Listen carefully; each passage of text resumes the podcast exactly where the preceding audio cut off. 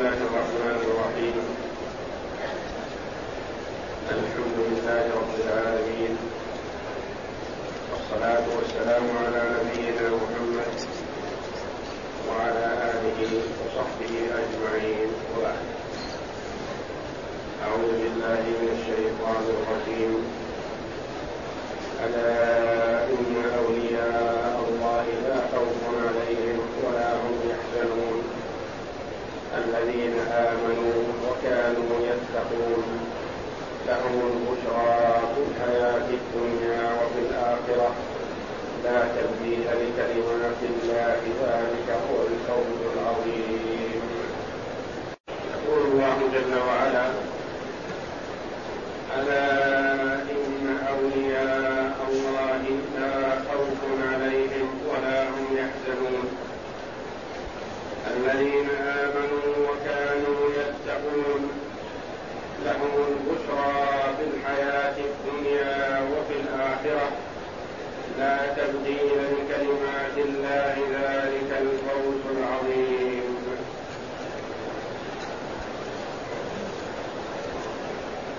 لا تبديل لكلمات الله ذلك هو الفوز العظيم. لما ذكر جل وعلا إحاطته بأحوال جميع خلقه وأنه لا تخفى عليه خافية وفي هذا وعيد لمن عصى الله جل وعلا وخالف أمره بان الله مطلع عليه. وفي هذا بشارة لمن آمن بالله واتقاه بأن الله جل وعلا مطلع على أعماله ويثيبه عليها. ناسب أن يذكر جل وعلا حال أوليائه ادخالا للسرور عليهم وبشارة لهم بما أعد الله لهم عنده من النعيم المقيم. وأن عليهم الصبر على ما يصيبهم في دنياهم في ذات الله جل وعلا. وقال جل وعلا ألا إن أولياء الله لا خوف عليهم ولا هم يحزنون. ألا هذه أداة تنبيه. يعني ينبغي أن يتنبه لما بعدها. إن كان خيرا فيستبشر المؤمن بذلك. وإن كان وعيدا فلينتبه الفاجر والكافر لما أعد له في الدار الآخرة. ثم أتى جل وعلا بإن المؤكدة التي تؤكد ما بعدها ألا إن أولياء الله أولياء الله. الولي هو ضد البعيد العدو. فالولي القريب الحبيب. أولياء الله وأولياء اسم فاعل. أولياء الله. هل هو بالفاعل أو المفعول؟ أي الذين تولوا الله من عباده. أو الذين تولاهم الله جل وعلا من عباده. تولاهم الله جل وعلا فلطف بهم ووفقهم للطاعة. أو تولوا الله دون سواه. فعملوا بطاعة الله واجتنبوا معصية الله واتخذوا الله وليا. ولم يتخذوا غيره وليا دونه بل تولوا الله ورسوله والمؤمنين. وجاء في القرآن من هذا وهذا. تولاهم الله أو تولوا الله جل وعلا. وهما كما قال بعض المفسرين رحمهم الله متلازمان.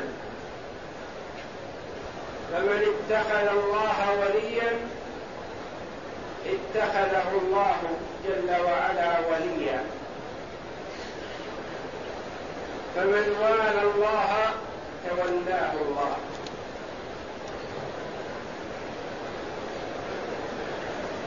ألا إن أولياء الله لا خوف عليهم ولا هم يحزنون. أولياء الله الذين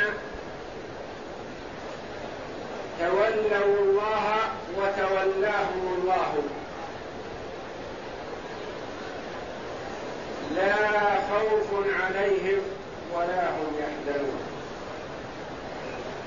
لا يخافون إذا خاف الناس. ولا يحزنون إذا حزن الناس. لا يخافون مما أمامهم من أهوال يوم القيامة. ولا يحزنون على ما خلفوه في الدنيا أو على ما أصابهم في الدنيا من المصائب والبلايا والامتحان. لم لا يخافون إذا خاف الناس؟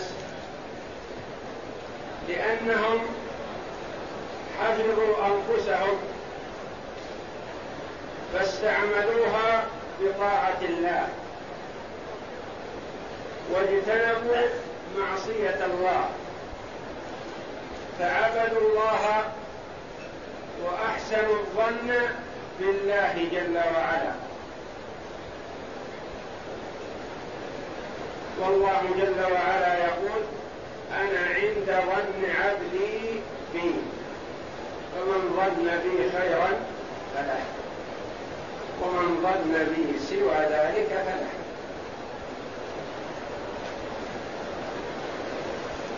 لا يخافون مما أمامهم لأنهم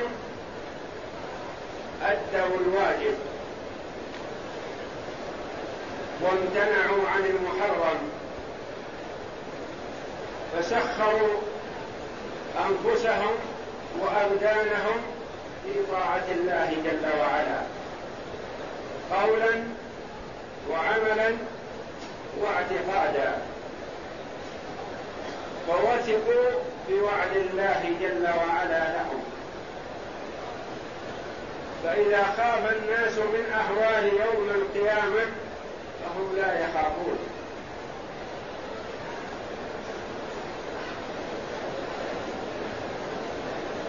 لا خوف عليهم ولا هم يحزنون. لا يحزنون مما خلفوه في الدنيا أو مما أصابهم في الدنيا أو لا يحزنون في أحوال يوم القيامة. لا يصيبهم الحزن. وهم في سرور وغبطه وثقة بوعد الله جل وعلا. إن كان في الدنيا فهم يخلفون ما يخلفونه من مال حلال اكتسبوه من حلة وخلفوه لمن بعدهم. يستعين به على طاعة الله. فلا يقولون جمعنا الأموال ولم نستفد منها. أبقوا ما أبقوا لمن يستعملها في طاعة الله. وإن كان ولدا فقد ربوهم ونشأوهم على طاعة الله وعلى محبة الله ورسوله. وعلى الإيمان بالله جل وعلا. فهم لا لا يحزنون عليهم إذا فارقوهم واثقين بأنهم مطيعون لله وأن الله جل وعلا سيتولاهم. كما روي عن عمر بن عبد العزيز رضي الله عنه أنه لما حضرته الوفاة قال أو قيل له أوصي لأولادك فقال هم بين رجلين.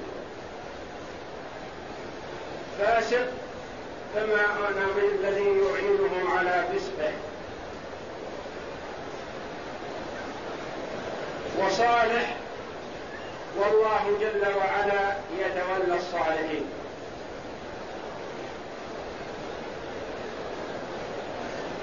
فلا يحزنون على ما خلفوه من الولد. ولا يحزنون على ما فات عليهم من الأوقات في الدنيا لأنه ما فات عليهم شيء من الوقت إلا في طاعة الله ومرضاته. ما قالوا ما يقولون فرطنا في ليلة كذا وفي يوم كذا وفي زمان كذا وفي وقت الكهولة أو وقت الكبر حفظوا الأوقات فما يحزنون على فوات شيء منها.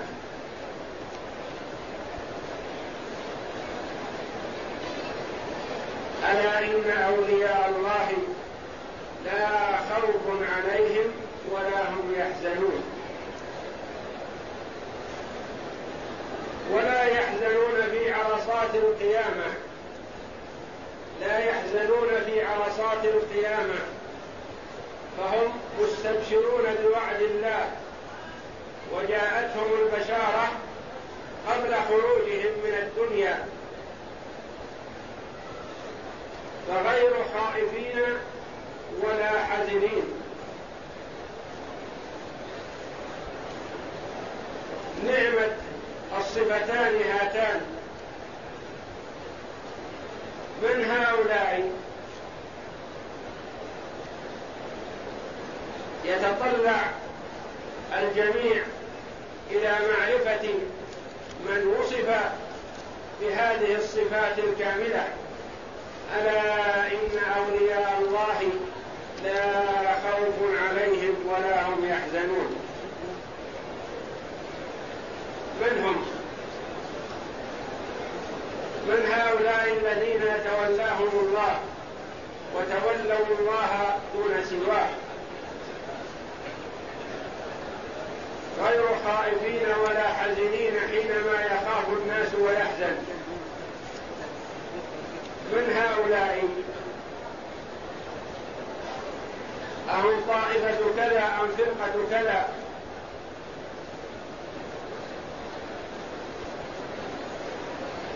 ألا إن أولياء الله لا خوف عليهم ولا هم يحزنون. الذين آمنوا وكانوا يتقون. الذين آمنوا وكانوا يتقون. من هم هؤلاء؟ بينهم الله جل وعلا. ولم يتركنا نتخرصهم أهم المتصفون بكذا؟ أم المتصفون بكذا؟ أو المتصفون بكذا؟ ممن تزعم له الولاية وهو من ألد أعداء الله وأعداء رسوله. ممن تزعم لهم الولاية وهم المخرفون الجهلة. ممن تزعم لهم الولاية وهم عباد الشياطين.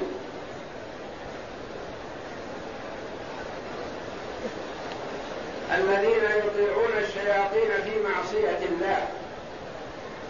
ألا إن أولياء الله لا خوف عليهم ولا هم يحزنون. الذين آمنوا وكانوا يتقون. هذه صفتهم لمن أرادهم الذين آمنوا وكانوا يتقون. آمنوا بالله وبما جاء عن الله على مراد الله وآمنوا برسول الله صلى الله عليه وسلم وبما جاء عن رسول الله على مراد رسول الله. وحققوا إيمانهم بالعمل الصالح والمتابعة للنبي صلى الله عليه وسلم.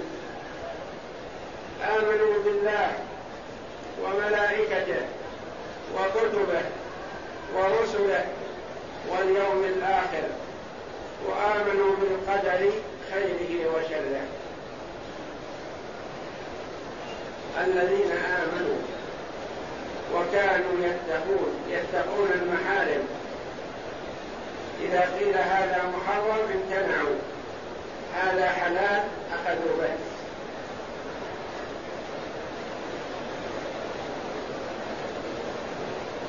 يحبون المال كغيرهم لكنهم يريدونه من حلة. من طريق محرم لا. يتقون المحارم. يحبون الملذات في الدنيا. لكنهم اقتصروا على ما أحل الله لهم منها واجتنبوا الحرام. يحبون كما يحب غيرهم لكن ما كان فيه شبهة حرام.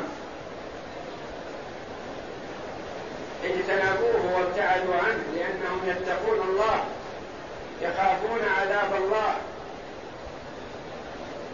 الذين آمنوا وكانوا مع إيمانهم وتصديقهم وعملهم الصالحات يتقون. لا يقولون هذه زلة بسيطة نرجو المغفرة. ثم يقعون في الثانية التي أكبر منها ويقولون نرجو المغفرة. لا يتقون يحذرون يبتعدون يتجنبون ما يسخط الله جل وعلا.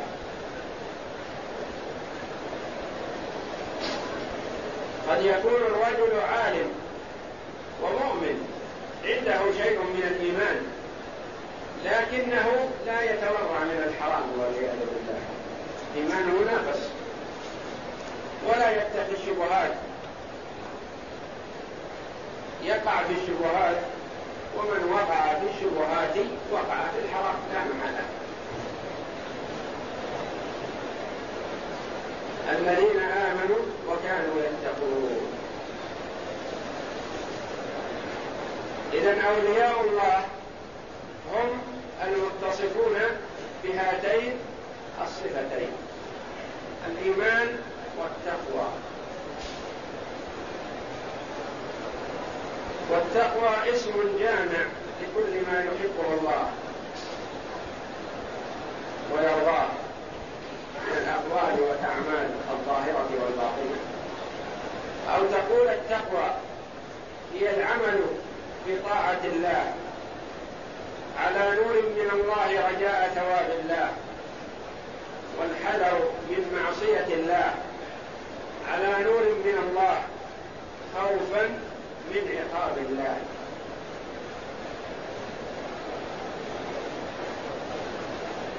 الذين آمنوا وكانوا يتقون. يبتعدون عن كل ما حرم الله. ولا يستحلون ما حل بأيديهم من الأموال من حلال أو حرام. أو يستحلون ما تمكنوا به من ما تمكنوا منه من ملذات الدنيا. أو لا يستحلونه لكن يقعون فيه. لأن من استحل الحرام فقد كفر بالله. فالواقع في الزنا إن كان مستحلا له فهو كافر بالله. الواقع في الربا إن كان مستحلا له فهو كافر بالله. كان يقع فيه وهو يعتقد حرمته فليس بكافر لكنه منتهك للمحرمات. واقع في كبائر الذنوب. الذين آمنوا وكانوا يتقون.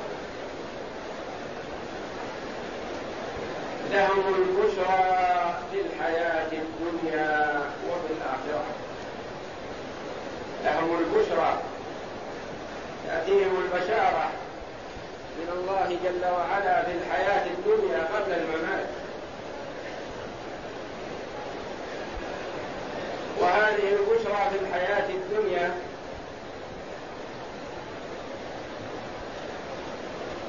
تكون بالرؤيا الصالحة يراها المؤمن أو ترى له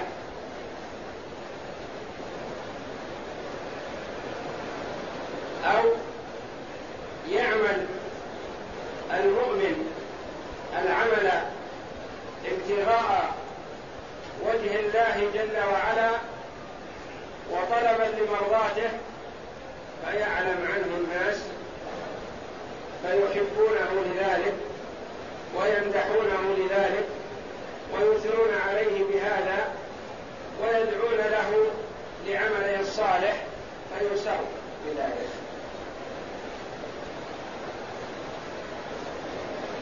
هذه من البشرى العاجله ان المؤمن يعمل العمل الصالح ابتغاء مرضات الله فيحمده الناس على ذلك وهو لم يقصد رياءهم ولا سمعتهم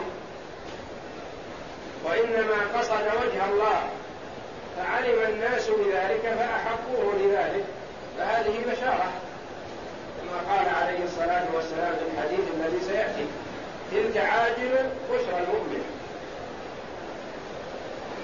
هذه نوع أو نوعان من أنواع البشارة الرؤيا الصالحة يراها المؤمن أو ترى له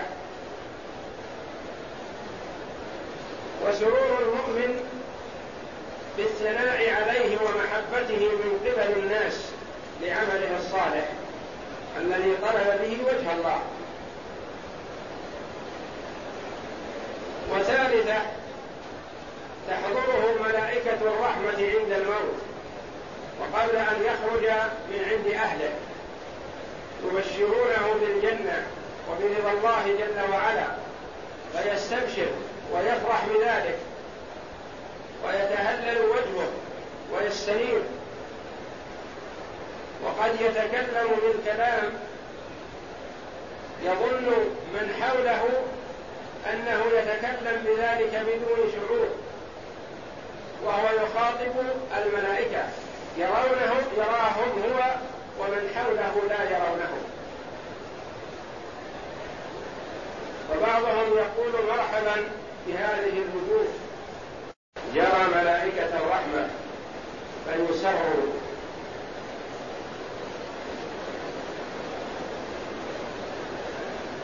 ويخاطبهم. ويأمر من حوله بأن يفسحوا لهم. وربما كان عند بعضهم نساء فيأمرهن بالحجاب لأنه يرى الملائكة بوجوه حسنة كالرجال حوله. فهذه من البشارة في الحياة الدنيا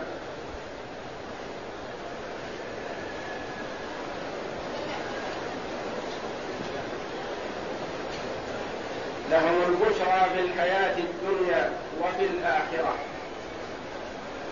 حين تتلقاهم الملائكة بعد خروجهم من قبورهم يبشرونهم بما أعد الله لهم وحينما يأتون إليهم في قبورهم لأن القبر أول منزلة من منازل الآخرة. فإن كان خيرا فما بعده خير منه. وإن كان شرا والعياذ بالله فما بعده شر منه. فهم يستبشرون بما أعد الله لهم في الدار الآخرة قبل أن ينتقلوا من الدنيا.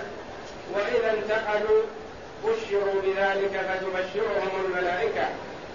لهم البشرى في الحياة الدنيا وفي الآخرة. لا تبديل لكلمات الله. لا اختلاف ولا تغيير. وعد صادق. فالله جل وعلا وعده صدق وكلامه حق. ولا يدخله الزيادة ولا النقص. لا غلو فيه ولا زيادة كما أنه لا اختلاف فيه. لا تبدون لكلمات الله. ذلك المشار إليه فيما أعده الله جل وعلا لأوليائه من البشارة في الدنيا وفي الآخرة. ذلك هو الفوز العظيم. السعادة العظمى في الدنيا والآخرة لأن السعادة الحقيقية هي برضا الله جل وعلا. فإذا رضي الله عن عبده فقد سعد في دنياه وآخرته. مهما ناله من بؤس أو تعب أو شقاء أو عذاب في الدنيا فهو يتلذذ بذلك لأنه في ذات الله جل وعلا ومن أجل طاعته. ذلك هو الفوز العظيم الذي لا يعدله شيء. ومن يقول العظيم هو العظيم جل وعلا وهو لا يقول عن الشيء بأنه عظيم إلا إذا كان يستحق هذه الكلمة بكل معناها. ذلك الفوز العظيم هذه السعادة العظمى وهذه نجاة الدنيا والآخرة. فالموفق من استعمل أوقاته وبدنه وقدرته ونشاطه في طاعة الله. فسيحمد العاقبة بعد ذلك. ومن فرط وضيع فسيتحسر ويندم حين لا ينفعه الندم. وهو إذا فرط وضيع. ما ضر الله شيئا وما ضر الرسول صلى الله عليه وسلم وما ضر عباد الله الصالحين وإنما ضر نفسه وأهلك نفسه وخسر نفسه وأهله والعياذ بالله. فحري بالمؤمن العاقل الذي يرجو نجاة نفسه أن يتدبر ويتأمل كلام الله جل وعلا ويتأمل ما فيه من الوعد الحسن وتوعد به الظالمين فيحذر من ذلك. كما قال بعض السلف حينما أكثر البكاء قال إن ربي توعدني إن عصيته بالنار فلو توعدني بحبسي في الشمس ما أطقت ذلك. فكيف أطيق النار؟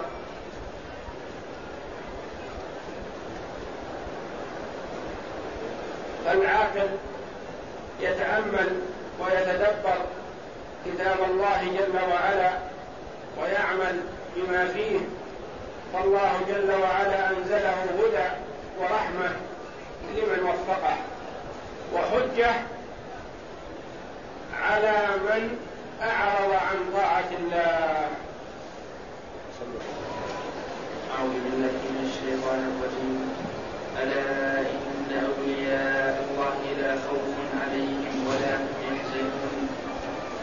الذين آمنوا وكانوا يتقون لهم البشرى في الحياة الدنيا وفي الآخرة. لا تبديل لكلمات الله ذلك هو الفوز العظيم. قال ابن كثير رحمه الله تعالى يخبر تعالى أن أولياءه هم الذين آمنوا وكانوا يتقون كما فسرهم به. فكل من كان تقيا كان لله وليا فلا خوف عليهم أي فيما يستقبلونه من أهوال الآخرة ولا هم يحزنون على ما وراءهم في الدنيا. وقال عبد الله بن مسعود وابن عباس وغير واحد من السلف أولياء الله الذين إذا رؤوا ذكر الله. يعني لاستقامتهم وعملهم الصالحات ونور وجوههم يذكرون بالله جل وعلا. وقد ورد هذا في حديث مرفوع كما قال المزار حدثنا علي بن حرب الرازي قال حدثنا محمد بن سعيد بن سابق قال حدثنا يعقوب بن عبد الله الأشعري وهو الامي عن جعفر بن أبي المغيرة عن سعيد بن جبير عن ابن عباس قال قال رجل يا رسول الله من أولياء الله؟ قال الذين إذا رؤوا ذكر الله. ثم قال المزار وقد روي عن سعيد مرسلا وقال ابن جرير حدثنا أبو هاشم الرفاعي حدثنا أبو فضيل قال حدثنا أبي عن عمارة عن عمارة بن القعقاع عن أبي زرعة عن عمرو بن جرير البجلي عن أبي هريرة رضي الله عنه قال قال رسول الله صلى الله عليه وسلم إن من عباد الله من إن من عباد الله عبادا يغبطهم الأنبياء والشهداء. قيل من هم يا رسول الله؟ الغبطة. الغبطة. تمني مثل ما أنعم الله به على هذا العبد من غير أن تزول النعمة عنه. والحسد تمني زوال النعمة عن الغير. ولهذا قال صلى الله عليه وسلم لا حسد إلا باثنتين. رجل آتاه الله مالا فسلطه على هلكته بالحق. ورجل آتاه الله القرآن فهو يقول به آناء الليل وأطراف النهار أو كما قال صلى الله عليه وسلم. وهذا الحسد من الغبطة المحمودة. الغبطة أن تتمنى أن يحصل لك مثل ما حصل له من غير أن تزول النعمة عنه. والحسد المذموم تمني زوال نعمة عن الغير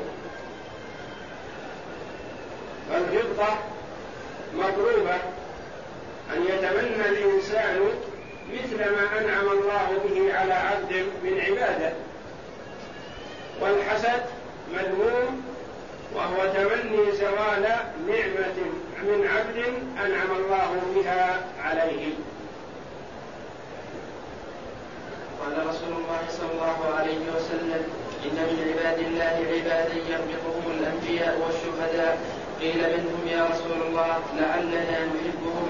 قال هم قوم تحابوا في الله من غير أموال ولا أنساب وجوههم نور على منابر من نور لا يخافون إذا خاف الناس ولا يحزنون إذا حزن الناس. ثم قرأ ألا إن أولياء الله لا خوف عليهم ولا هم يحزنون. الذين تحابوا في الله. هذا من بلاد كذا وهذا من بلاد كذا من بلاد شتى ومن قبائل متفرقة. لكنهم تآلفوا وتحابوا وتعاونوا على طاعة الله جل وعلا. وثبت في الحديث عن النبي صلى الله عليه وسلم من السبعة الذين يظلهم الله جل وعلا تحت ظل عرشه يوم لا ظل إلا ظله. رجلان تحابا في الله اجتمعا على ذلك وتفرقا عليه. لم يجتمعا على مال ولا على نسب ولا على قرابة ولا على عمل من أعمال الدنيا وإنما اجتمعا على التعاون في طاعة الله جل وعلا وفي مرضاته ثم رواه أيضا أبو داود من حديث جرير عن عمارة بن القعقاع عن أبي زرعة عن عمرو بن جرير عن عمر بن الخطاب رضي الله عنه عن النبي صلى الله عليه وسلم لمثله وهذا أيضا إسناد جيد إلا أنه منقطع بين أبي زرعة وعمر بن الخطاب والله أعلم. وفي حديث الإمام أحمد عن أبي النضر عن عبد الحميد بن بهرام عن شهر عن شهر بن حوشب عن عبد الرحمن بن غنيم بن غنيم عن أبي مالك الأشعري قال قال رسول الله صلى الله عليه وسلم يأتي من أفناء الناس ونوازع القبائل قوم لم تتصل بينهم أرحام متقاربة تحابوا في الله وتصافوا وتصافوا في الله يضع الله لهم يوم القيامة منابر من نور فيجلسهم عليها يفزع الناس ولا يفزعون وهم أولياء الله الذين لا خوف عليهم ولا هم يحزنون. والحديث مطول وقال وقال الإمام أحمد حدثنا عبد الرزاق أخبرنا سفيان عن الأعمش عن ذكوان بن أبي صالح عن رجل عن أبي الدرداء رضي الله عنه عن النبي صلى الله عليه وسلم في قوله لهم البشرى في الحياة الدنيا وفي الآخرة. قال الرؤيا الصالحة يراها المسلم أو ترى له وقال ابن جرير حدثني أبو السائب قال حدثنا أبو معاوية ذلك أن الرؤيا الصالحة جزء من ست وأربعين جزءا من النبوة. ومعنى ذلك أن النبي صلى الله عليه وسلم كان قبل أن يوحى إليه ستة أشهر يرى الرؤيا الصالحة فيراها مثل فلق الصبح عليه الصلاة والسلام. يعني يراها رؤيا فتقع عيانا بيانا. ستة أشهر. ثم أوحي إليه عليه الصلاة والسلام ثلاثة ثلاث وعشرين سنة. فستة الأشهر نسبتها إلى الثلاث والعشرين سنة هي نصف سنة يعني جزء من ست وأربعين جزءا من النبوة.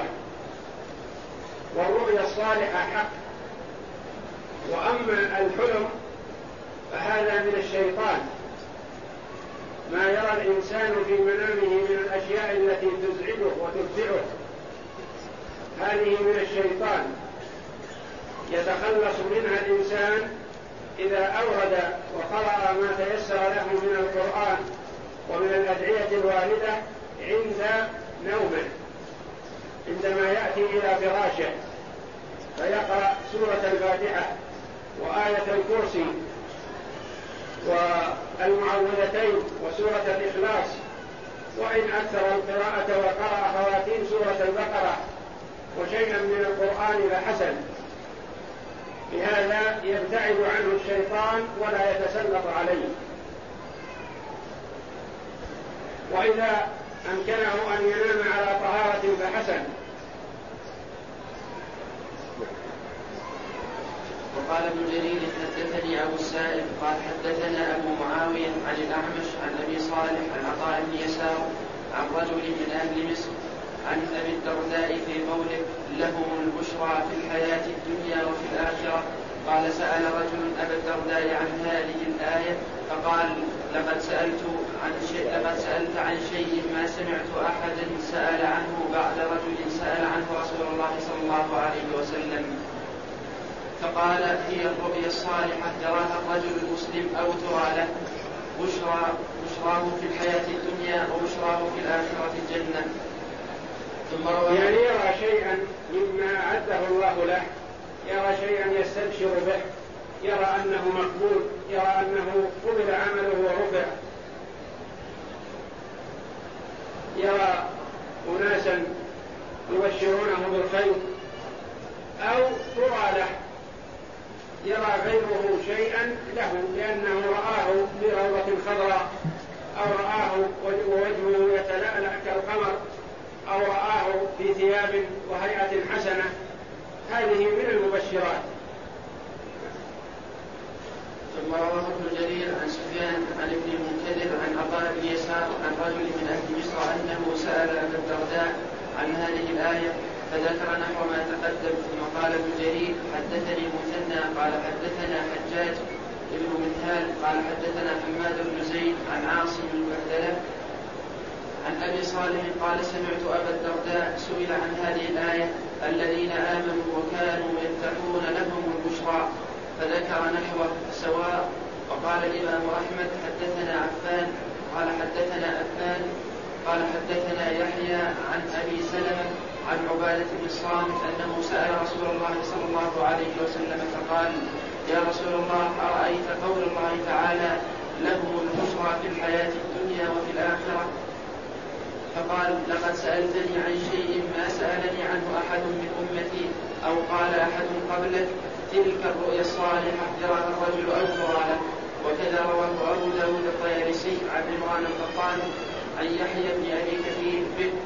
ورواه الأوزاعي عن يحيى بن أبي كثير فذكره ورواه عن ابن مبارك عن يحيى بن أبي سلمة قال نبأنا عن عباد قال نبئنا عن عبادة بن الصامت. سأل رسول الله صلى الله عليه وسلم عن هذه الآية فذكر. وقال ابن جرير حدثني حدثني قال حدثنا يحيى بن سعيد قال حدثنا عمر بن عمرو ابن عبد الأخمش عن حميد عن عبد الله المزني قال أتى رجل عبادة بالصامت فقال آية في كتاب في كتاب الله أسألك عنها. قول الله تعالى لهم البشرى في الحياة الدنيا. فقال عبادة ما سألني عنها أحد قبلك؟ سألت عنها نبي الله فقال مثل ذلك ما سألني عنها أحد قبلك؟ الرؤيا الصالحة يراها العبد المؤمن في المنام أو ترى له. ثم رواه من حديث موسى ابن عبيدة عن أيوب بن خالد بن صفوان عن عبادة بن الصامت أنه قال لرسول الله صلى الله عليه وسلم لهم البشرى في الحياة الدنيا وفي الآخرة فقد عرفنا بشرى الآخرة الجنة فما بشرى الدنيا؟ قال الرؤيا الصالحة يراها العبد أو ترى وهي جزء من أربعة وأربعين جزءا أو سبعين جزءا من النبوة. وقال الإمام أحمد أيضا حدثنا بهز حدثنا قال حدثنا حماد قال حدثنا أبو عمران عن عبد الله بن الصامت عن أبي ذر أنه قال يا رسول الله الرجل يعمل العمل ويحمده الناس عليه ويثنون عليه. ويثنون عليه به فقال رسول الله صلى الله عليه وسلم تلك عاجل بشرى المؤمن هذه النوع الثاني من البشرى. الرجل الصالح الرجل يعمل العمل ويحمده الناس عليه. فيسر بذلك وهو عمله لوجه الله جل وعلا ما عمله من أجل الناس. فيسر بذلك قال عليه الصلاة والسلام تلك عاجل بشرى المؤمن. تلك عاجل بشرى المؤمن رواه مسلم. وقال أحمد أيضا حدثنا حسن يعني الأشيب قال حدثنا ابن لهيعة قال حدثنا دراج عن عبد الرحمن بن جبير عن عبد الله بن عمرو عن رسول الله صلى الله عليه وسلم أنه قال لهم البشرى في الحياة الدنيا قال الرؤيا الصالحه يبشرها المؤمن جزءا من تسعة وأربعين جزءا من النبوة فمن رأى ذلك فليخبر بها ومن رأى سوى ذلك فإنما هو من الشيطان. لا يحزن فإنه من الشيطان ليحزنه فليركض عن يساره ثلاثا وليكبر ولا يخبر بها أحدا. لم يخرجوه. لا حرج أن يرى أن يبشر بالرؤيا الصالحة وأما الرؤيا غير الصالحة فليدخل عن يساره ويتعوذ بالله من الشيطان الرجيم. ولا يخبر بذلك أحدا فإنها لا تضره بإذن الله. وقال ابن جرير حدثني يونس قال أنبأنا ابن وهب قال حدثني عمرو بن الحارث أن دراج أبا أبا السمع حدثه عن عبد الرحمن بن جبير عن عبد الله بن عمرو عن رسول الله صلى الله عليه وسلم أنه قال لهم البشرى في الحياة الدنيا الرؤيا الصالحة يبشرها المؤمن جزء, جزء, جزء من ستة وأربعين جزءا من النبوة. وقال أيضا ابن جرير حدثني محمد بن أبي حاتم المؤدب قال حدثنا عمار بن محمد قال حدثنا الأعمش عن أبي صالح عن أبي هريرة عن النبي صلى الله عليه وسلم لهم البشرى في الحياة الدنيا وفي الآخرة. قال في الدنيا رؤيا صالحة يراها العبد ترى له وهي في الآخرة الجنة. وهي في الآخرة الجنة. ثم رواه عن أبي كريم عن أبي بكر بن عياش عن أبي الحصين عن أبي صالح عن أبي هريرة أنه قال الرؤيا الحسنة بشرى من الله وهي من المبشرات.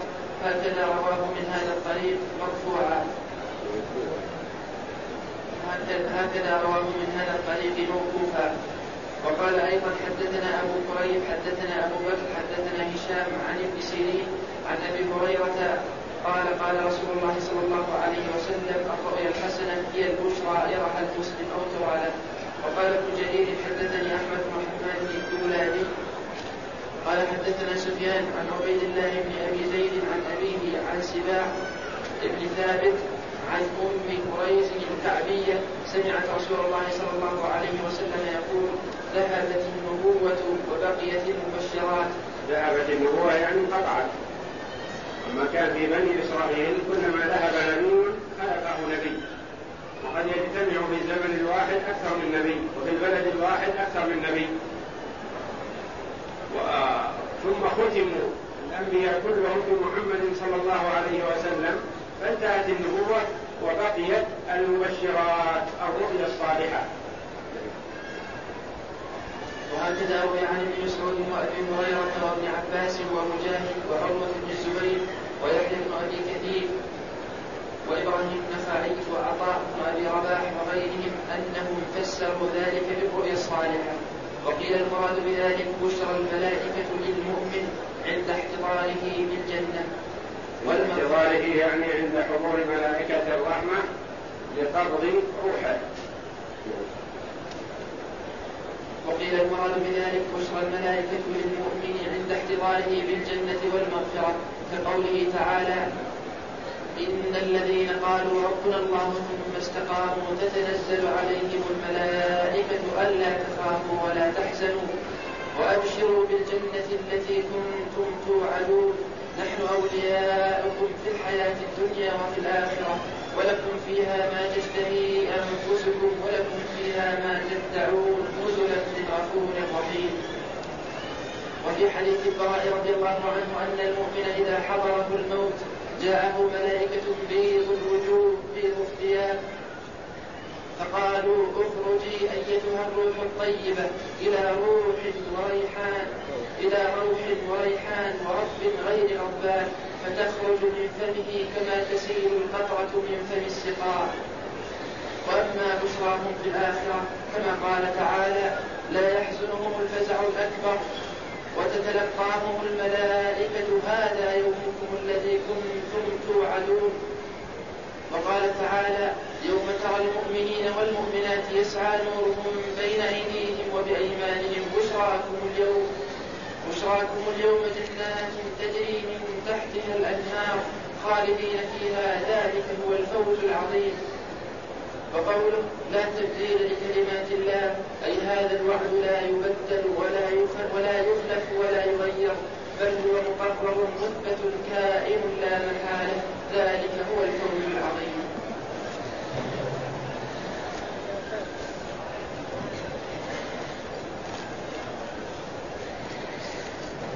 والله أعلم وصلى الله وسلم